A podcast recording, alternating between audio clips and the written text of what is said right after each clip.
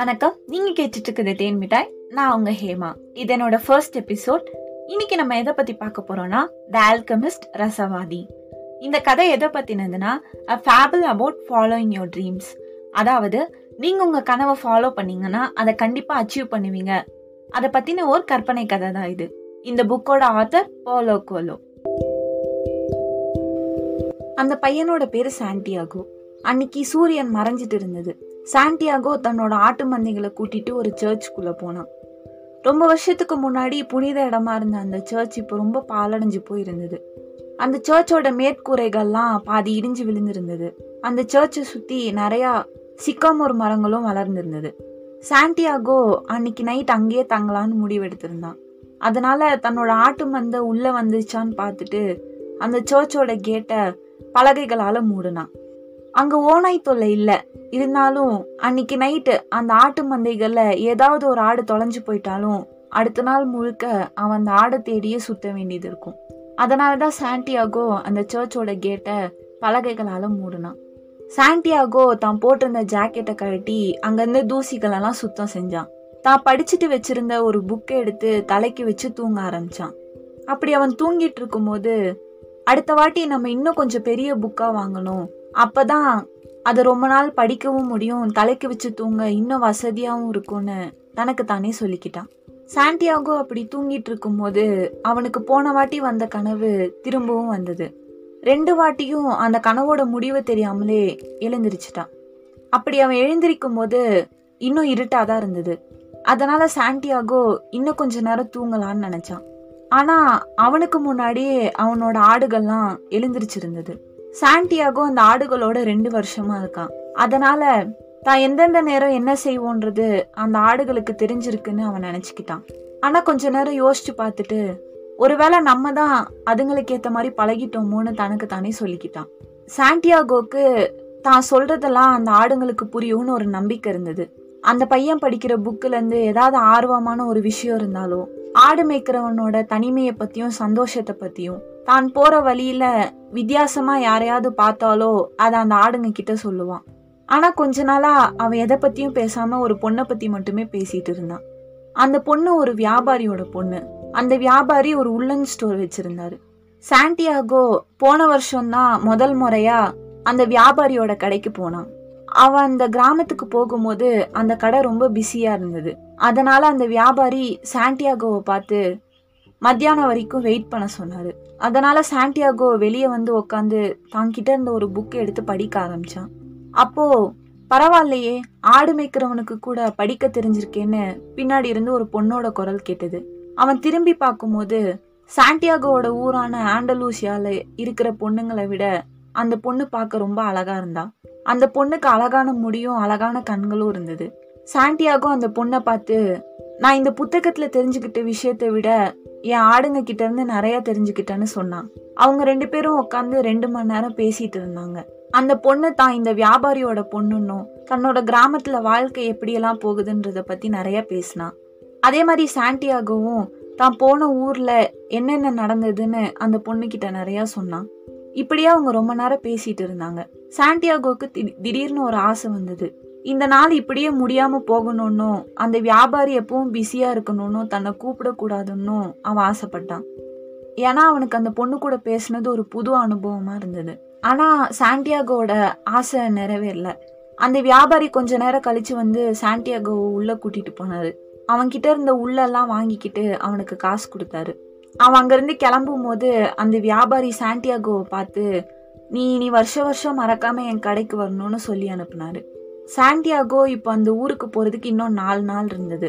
அதனால தான் அவன் அந்த பொண்ணை பற்றியே நினச்சிட்டு இருந்தான். சாண்டியாகோ அந்த சர்ச்சிலேருந்து கிளம்புறதுக்கு முன்னாடி தாங்கிட்ட இருந்த ஒயின் பாட்டில்ல இருந்த மீதி ஒயினை குடிச்சிட்டு தன்னோட ஜாக்கெட் எடுத்து போட்டுக்கிட்டான். சூரியன் உதயமாகிற அந்த நேரத்தில் அவன் அங்கேருந்து கிளம்புனான். அந்த பையன் போகிற வழியிலலாம் அந்த பொண்ணுக்கிட்ட இந்த வாட்டி நம்ம எதை பற்றி பேசலான்னே நினச்சிட்டு இருந்தான். தான் ஏன் படிச்சுட்டும் ஒரு ஆடு மேய்க்கிறவனா இருக்கன்றத பத்தின உண்மையை அந்த பொண்ணுகிட்ட சொல்லலான்னு அவன் முடிவெடுத்தான். சாண்டியாகோ பதினாறு வயசு வரைக்கும் படிச்சுட்டு இருந்தான். அவங்க அப்பா அம்மாக்கு அவன் ஒரு ப்ரீஸ்ட் ஆகணும்னு ஆசை இருந்தது. அவங்க ஒரு விவசாய குடும்பமா இருந்தாங்க. அவங்க எப்போவுமே உணவுக்கும் தண்ணிக்கும் ரொம்ப கஷ்டப்பட்டு வேலை செஞ்சுட்டு இருந்தாங்க. இருந்தாலும் அவங்க சாண்டியாகோவை படிக்க வச்சுட்டு இருந்தாங்க. ஆனால் சாண்டியாகோக்கு சின்ன வயசுலேருந்து ப்ரீஸ்ட் ஆகணும்னு ஆசை இருந்ததில்ல. அவனுக்கு நிறைய இடத்துக்கு டிராவல் பண்ணணும் புது புது விஷயங்களை பார்க்கணுன்னு ரொம்ப ஆசையாக இருந்தது. அதனால் ஒரு நாள் சாண்டியாகோ அவங்க அப்பா கிட்ட போய் தைரியமாக எனக்கு ப்ரீஸ்ட் ஆக ஆசை இல்லை. நான் நிறைய இடத்துக்கு டிராவல் பண்ணணும்னு ஆசைப்படுறேன்னு சொன்னான். அப்போ சாண்டியாகோட அப்பா அவனை பார்த்து நம்ம ஊருக்கு நிறைய மக்கள் இங்கே இருக்கிற அழகான கோட்டைகளை பார்க்க வராங்க. ஆனால் இங்கே வரவங்க வந்த போது எப்படி இருக்காங்களோ போகும்போதும் அப்படியே தான் இருக்காங்க. அவங்களுக்குள்ள நான் இது வரைக்கும் எந்த மாற்றத்தையும் பார்த்தது இல்லைன்னு சொன்னாரு. அப்ப சாண்டியாகோ நான் இங்க இருக்க கோட்டைகளை பார்க்க விரும்பல. அதை விட அழகான நிறைய விஷயங்களை பார்க்க விரும்புறேன்னு சொன்னான். அப்ப சாண்டியாகோட அப்பா இங்க வர மக்களுக்கு செலவு பண்ண நிறைய பணம் இருக்கு. அதனால அவங்க நிறைய இடத்த சுத்தி பாக்குறாங்க நீயும் அதே மாதிரி சுத்தி பார்க்கணும்னா நீ ஒரு ஆடு மேய்க்கிறனவா தான் இருக்கணும் அப்படின்னு சொன்னாரு. அதுக்கு சாண்டியாகோ அப்படின்னா நான் ஆடு மேய்க்கிறனாவே இருந்துட்டு போறேன்னு சொன்னான். அவங்க அப்பா எதுவுமே சொல்லாம அடுத்த நாள் அவர்கிட்ட இருந்து ஒரு பவுச்சு கொண்டு வந்து சாண்டியாகோ கிட்ட கொடுத்தாரு. அந்த பையன் அதை திறந்து பார்க்கும்போது அதுல மூணு கோல்டு காயின் இருந்தது. அந்த பையனோட அப்பா நீ இதை வச்சு உனக்கான ஆடுகளை வாங்கிக்கலாம். நீங்க இருந்து கிளம்பலான்னு சொன்னாரு. ஆனா ஒண்ணு மட்டும் ஞாபகம் வச்சுக்கோ. நீங்க இருந்து போய் எத்தனை இடத்த சுத்தி பார்த்தாலும் ஒரு நாள் கண்டிப்பா என்னோட ஊரு தான் இருக்கிறதுலே அழகான ஊருன்னு புரிஞ்சுப்பேன்னு அவர் சொன்னாரு. சாண்டியாகோ அவங்க அப்பா அன்னைக்கு சொன்னதை நினைச்சு இப்ப சிரிச்சான். ஏன்னா அவன் அவங்க ஊர்ல இருக்கிறத விட அழகான இடங்களை நிறைய ஏற்கனவே பார்த்துட்டான். அதை விட ரொம்ப முக்கியமானது அவன் அவன் வாழ்க்கையில என்ன செய்யணும்னு ஆசைப்பட்டானோ அதை தான் தினமும் செஞ்சுட்டு இருக்கான். அப்படி அவங்க அப்பாவை பத்தி சாண்டியாகோ நினைக்கும் போது அவனோட ஆடுகளை பத்தின ஞாபகம் அவனுக்கு வந்துச்சு. ஏன்னா அவனோட ஆடுகளுக்கு தான் என்ன பண்ணுறோன்றது தெரியவே தெரியாது. ஏன்னா சாண்டியாகோ ஒவ்வொரு வாட்டியும் ஒவ்வொரு ஊருக்கு போகும்போதும் புது புது வழிகளை தேர்ந்தெடுப்பான். ஆனால் தன்னோட ஆடுகளுக்கு தான் தினமும் ஒரு புது வழியில் போகிறோன்றது தெரியாதே அப்படின்னு அவன் நினச்சிக்கிட்டான். ஏன்னா அதுகளுக்கு தேவைப்படுறதெல்லாம் உணவும் தண்ணீரும் மட்டும்தான். அதை தவிர அதுங்களுக்கு எதை பற்றியும் தோணாதுன்னு நினச்சிக்கிட்டான். ஆனால் சாண்டியாகோவும் அவனோட ஆடுகள் மாதிரியே அந்த வியாபாரியோட பொண்ணை பார்த்ததுலேருந்து வேற எந்த பொண்ணை பற்றியும் நினச்சி பார்க்கவே இல்லை. சாண்டியாகோ அப்புறம் கொஞ்ச நேரம் கழித்து சூரியனை பார்த்தான். மத்தியானத்துக்குள்ளே நம்ம டரீஃபான்ற ஒரு கிராமத்துக்கு போயிடுவோன்னு சொல்லிக்கிட்டான். அங்கே போனதும் தன்னோட புக்கை மாற்றி இன்னும் கொஞ்சம் பெரிய புக்காக வாங்கணுன்னும் தன்னோட ஒயின் பாட்டிலில் ஃபில் பண்ணிக்கணுன்னும் அப்புறம் அந்த பொண்ணை பார்க்க போகிறனால ஹேர் கட் பண்ணிட்டு ஷேவ் பண்ணிக்கணும்னு நினச்சான். அப்போ அவனுக்கு ஒரு யோசனை வந்தது. ஏன்னா நம்மளை தவிர இந்த ஒரு வருஷத்துல நிறைய ஆடு மேய்க்கிறவங்க அந்த கடைக்கு போயிருப்பாங்க. ஒருவேளை நம்மள அந்த பொண்ணு மறந்துருந்தா என்ன பண்றதுன்னு யோசிச்சான்.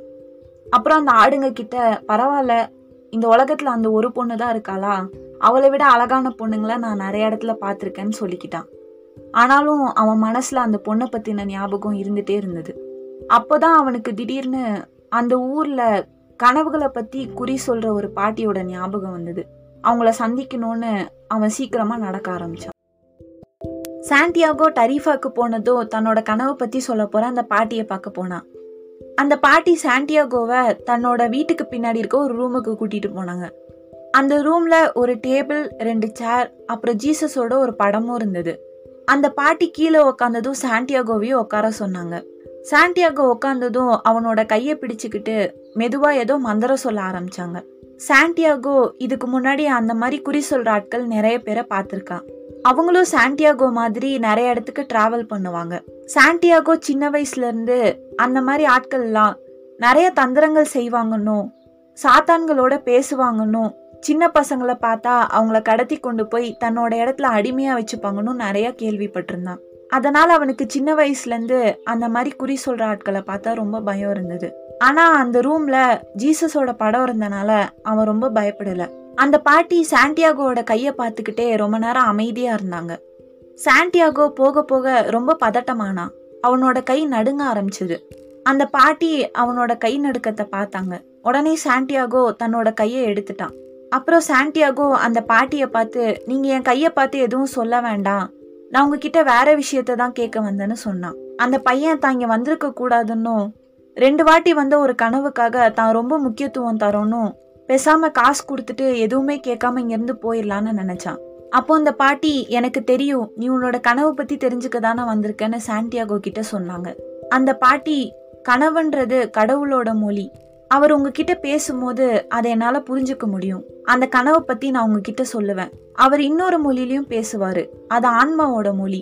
அதை உன்னால மட்டும்தான் புரிஞ்சுக்க முடியும். ஆனா இது ரெண்டுல எதுவா இருந்தாலும் நீ எனக்கு பணம் தரணும்னு சாண்டியாகோ கிட்ட சொன்னாங்க.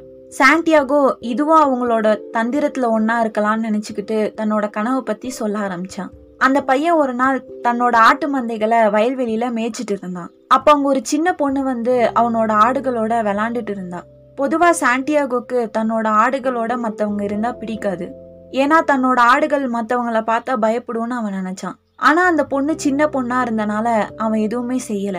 அந்த பொண்ணு ஆடுகளோட விளாண்டுட்டு இருக்கும்போது திடீர்னு வந்து சாண்டியாகோட கையை ரெண்டையும் பிடிச்சிக்கிட்டா. கொஞ்ச நேரம் அவன் கூட விளாண்டுட்டே சாண்டியாகோவை அவள் இஜிப்டில் இருக்க பிரமிடுக்கு கூட்டிகிட்டு போனான் நீங்கள் வந்தால் கண்டிப்பாக உனக்கு ஒரு புதையல் கிடைக்கும்னு அந்த சின்ன பொண்ணு சாண்டியாகோவை பார்த்து சொன்னான் ஆனால் அது அந்த பிரமிடு கிட்ட எங்கே கரெக்டாக கிடைக்கும்னு சொல்கிறதுக்கு முன்னாடியே சாண்டியாகோ ரெண்டு வாட்டியும் எழுந்திருச்சிட்டான். இதை பற்றி அந்த பாட்டி கிட்ட சொல்லும் போது அவங்க ரொம்ப அமைதியாக இருந்தாங்க. அப்புறம் சாண்டியாகோட கையை திரும்பவும் பார்க்க ஆரம்பிச்சாங்க. பார்த்துட்டு அவங்க சாண்டியாகோ கிட்ட நீ எனக்கு இதுக்காக பணம் தர வேண்டாம். ஆனால் உனக்கு அந்த புதையல் கிடைச்சா அதுல பாதி எனக்கு தரணும்னு கேட்டாங்க. சாண்டியாகோ ரொம்ப சந்தோஷமானான் ஏன்னா தனக்கு வந்து ஒரு கனவுனால அவன் அந்த பாட்டிக்கு கொடுக்க வேண்டிய காசு அவனுக்கு மிச்சமா இருந்தது. ஆனா அந்த பாட்டி அவனோட கனவை பத்தி சொல்றதுக்கு முன்னாடி ஜீசஸோட படத்தை காமிச்சு அந்த படத்து மேலே ப்ராமிஸ் பண்ணி நீ கண்டிப்பாக எனக்கு அந்த புதையல்ல பாதியை தருவேன்னு சொன்னாதான் நான் உனக்கு உன்னோட கனவு பற்றி சொல்லுவேன்னு சொன்னாங்க. சாண்டியாகோவும் அதுக்கு சம்மதிச்சான். அந்த பாட்டி ரொம்ப ஆர்வமாக சாண்டியாகோவோட கையை திரும்பவும் பார்த்தாங்க. அவங்க சாண்டியாகோ கிட்ட நீ கண்டிப்பாக அந்த இஜிப்டுக்கு போகணும். அந்த இடத்த பற்றி நான் இது வரைக்கும் எதுவுமே கேள்விப்பட்டதில்ல. ஆனால் உன் கனவுல ஒரு சின்ன பொண்ணு தான் வந்து சொன்னான்னா நீ கண்டிப்பாக அங்கே போகணும். நீ அங்கே போனால் உனக்கு ஒரு புதையல் கிடைக்கும். அந்த புதையல்னால நீ பெரிய பணக்காரனாவன்னு சொன்னாங்க. இதை கேட்ட சாண்டியாகோ ரொம்ப கோவமானான் ஏன்னா இந்த விஷயம் அவன் கனவுலயே அவனுக்கு தெரிஞ்சிருந்தது. அந்த பாட்டி வேற எதுவுமே சொல்லவே இல்லை. அதனால சாண்டியாகோ நான் இதுக்காக என்னோட நேரத்தை இங்க வீணடிக்க வரலன்னு அந்த பாட்டி கிட்ட சொன்னான் அப்புறம் கொஞ்ச நேரம் கழிச்சு சரி நான் எப்படி இஜிப்டுக்கு போறதுன்னு சாண்டியாகோ கேட்டான் அதுக்கு அந்த பாட்டி எனக்கு தெரியாது.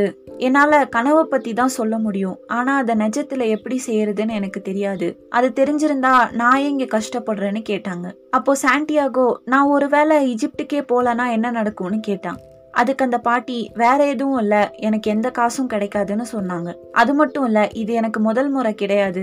இதுக்கு முன்னாடி வந்த நிறைய பேர் எனக்கு காசு கொடுக்காம போயிருக்காங்கன்னு சொன்னாங்க. எனக்கு நிறைய வேலை இருக்கு.